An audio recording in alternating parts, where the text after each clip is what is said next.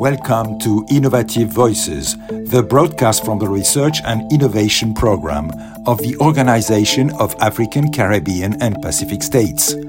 Its ambition is to amplify the voices of researchers and innovators who contribute to building a more resilient and sustainable world in these three regions.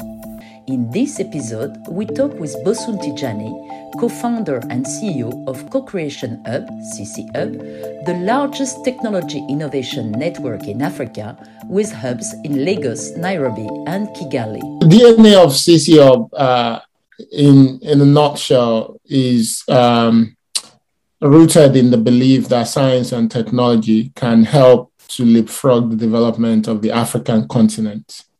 Uh, we have a strong belief that most of the challenges that we face on the continent are not rocket science, and that um, if we're thoughtful uh, through science, technology, and partnerships, that we can start to uh, put Africa on the path of uh, prosperity, shared and inclusive pr- prosperity. Uh, this is why, for everything we do, we put a strong emphasis on innovation and how to build an innovation ecosystem that allow for knowledge, you know, which may be in science, in form of science and technology, to be at the heart of how we solve problems.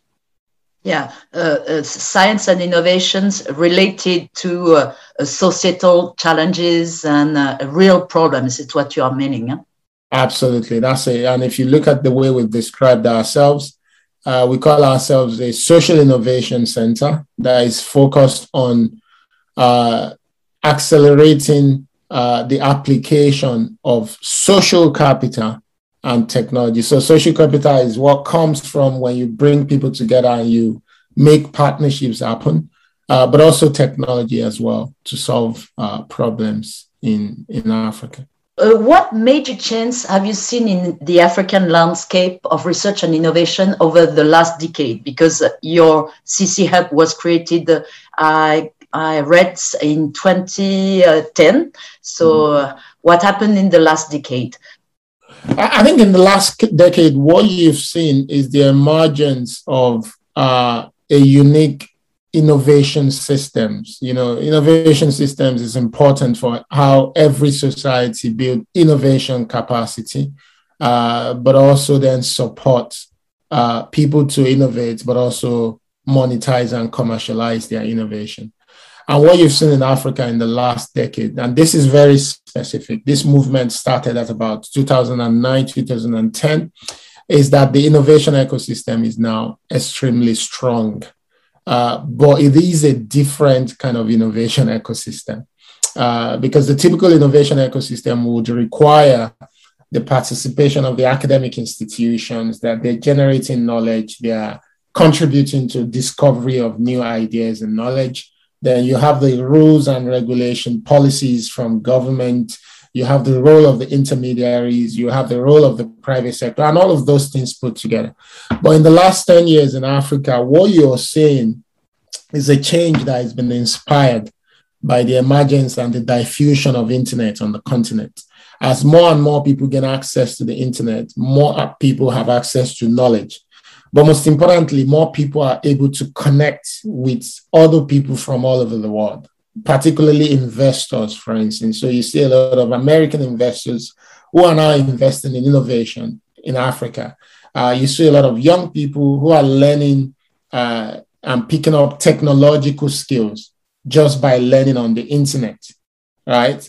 And all of this is strengthening the ability of people to create. So you see that different kind of innovation ecosystem that is based on network and relationships, right? Which is what is strengthening the innovation system. But you still then see that the innovation system in itself is quite weak because there's a disconnect between this emergence of a modern innovation system which is based on network and relationships and the contribution of academic institution but also the policies that the government is putting in place is disconnected so when this new innovation system is moving forward all these other bits is dragging it backward a bit so there's that friction between it which is still affecting its ability to achieve the, the biggest potentials that it can achieve you are involved in a program uh, to accelerate uh, just the connection with uh, African universities. Could you elaborate further on that, please? Um, so there, there, are a couple of these programs. Um, the first one that we did was focused on understanding that the African universities have low understanding of how to apply academic research to solve problems in society. And this is not unique to Africa. I think even in Europe for a long time it was a problem, but the last 20, 30 years, especially through the framework program, now Horizon 2020, but also national governments in Europe have spent a lot of resources in trying to get academic institutions to think more about the implication of their research in society, which is the application of it. So there's a strong balance between basic research and applied research now in Europe that is growing.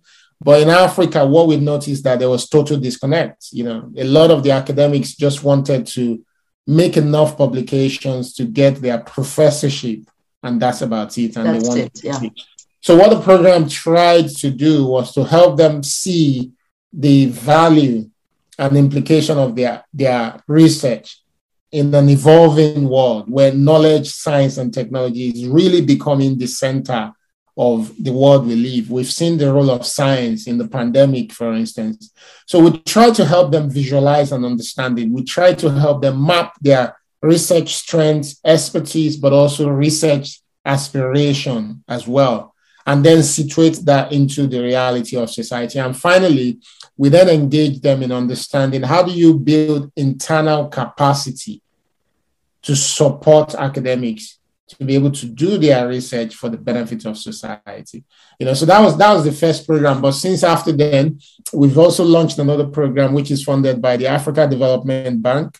Uh, first in two universities, Jomo Kenyatta University through the Pan African University Center of Excellence, but also that's that's in in Kenya, but also in Nigeria uh, through the University of Ibadan. There's the Pan African University of Life Sciences. So there's a center of excellence that is based at the University of Ibadan.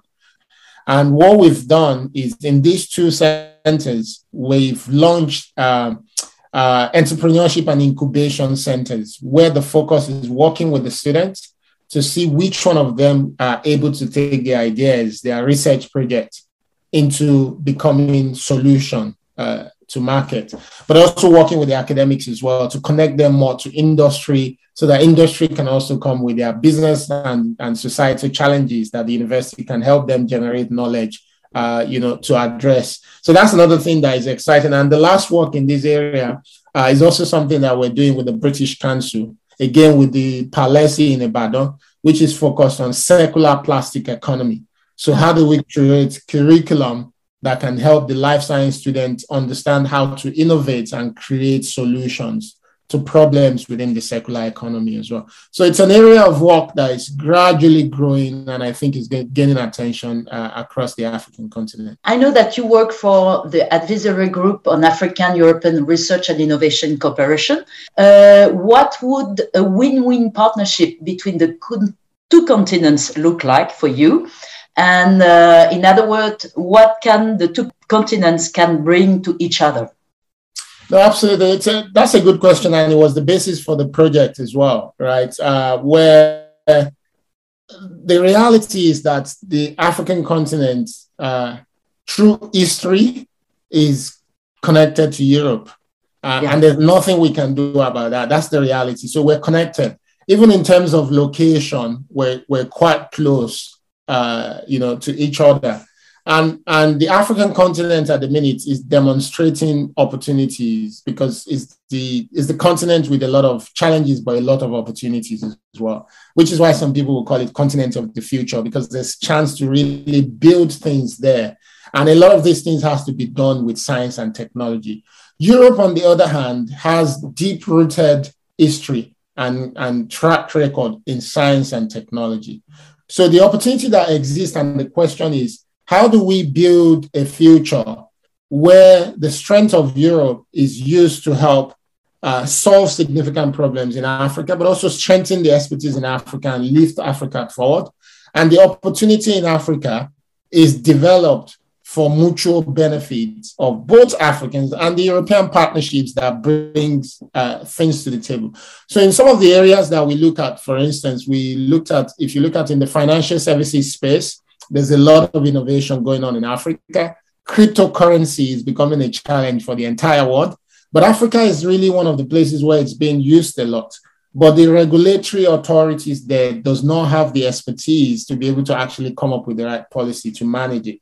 Europe is quite good with coming up with policy that can protect society without necessarily getting in the way of innovation. What kind of relationship can we build there? Another example is in agriculture, where food security is a major global problem, right? Africa has huge arable land, which we can cultivate. Uh, a lot of young people who work in the agriculture space. Europe has the scientific know how in terms of how to do agriculture in sustainable but also mechanized ways, right? A partnership between Europe and Africa to build the agricultural space is not only good for business, it's good for the entire world. So there are opportunities in things like knowledge sharing, specific knowledge sharing. Uh, there are opportunities in things like not just looking at innovation from the perspective of just academic research, but linking companies in Europe to companies in Africa to strike collaboration on some of the emerging areas.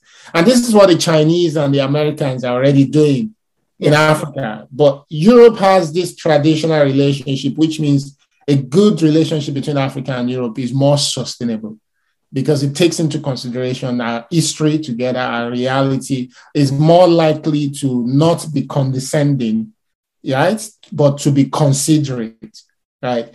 But we need to be intentional about building that relationship. So that's that's one of the other things that we highlighted as well.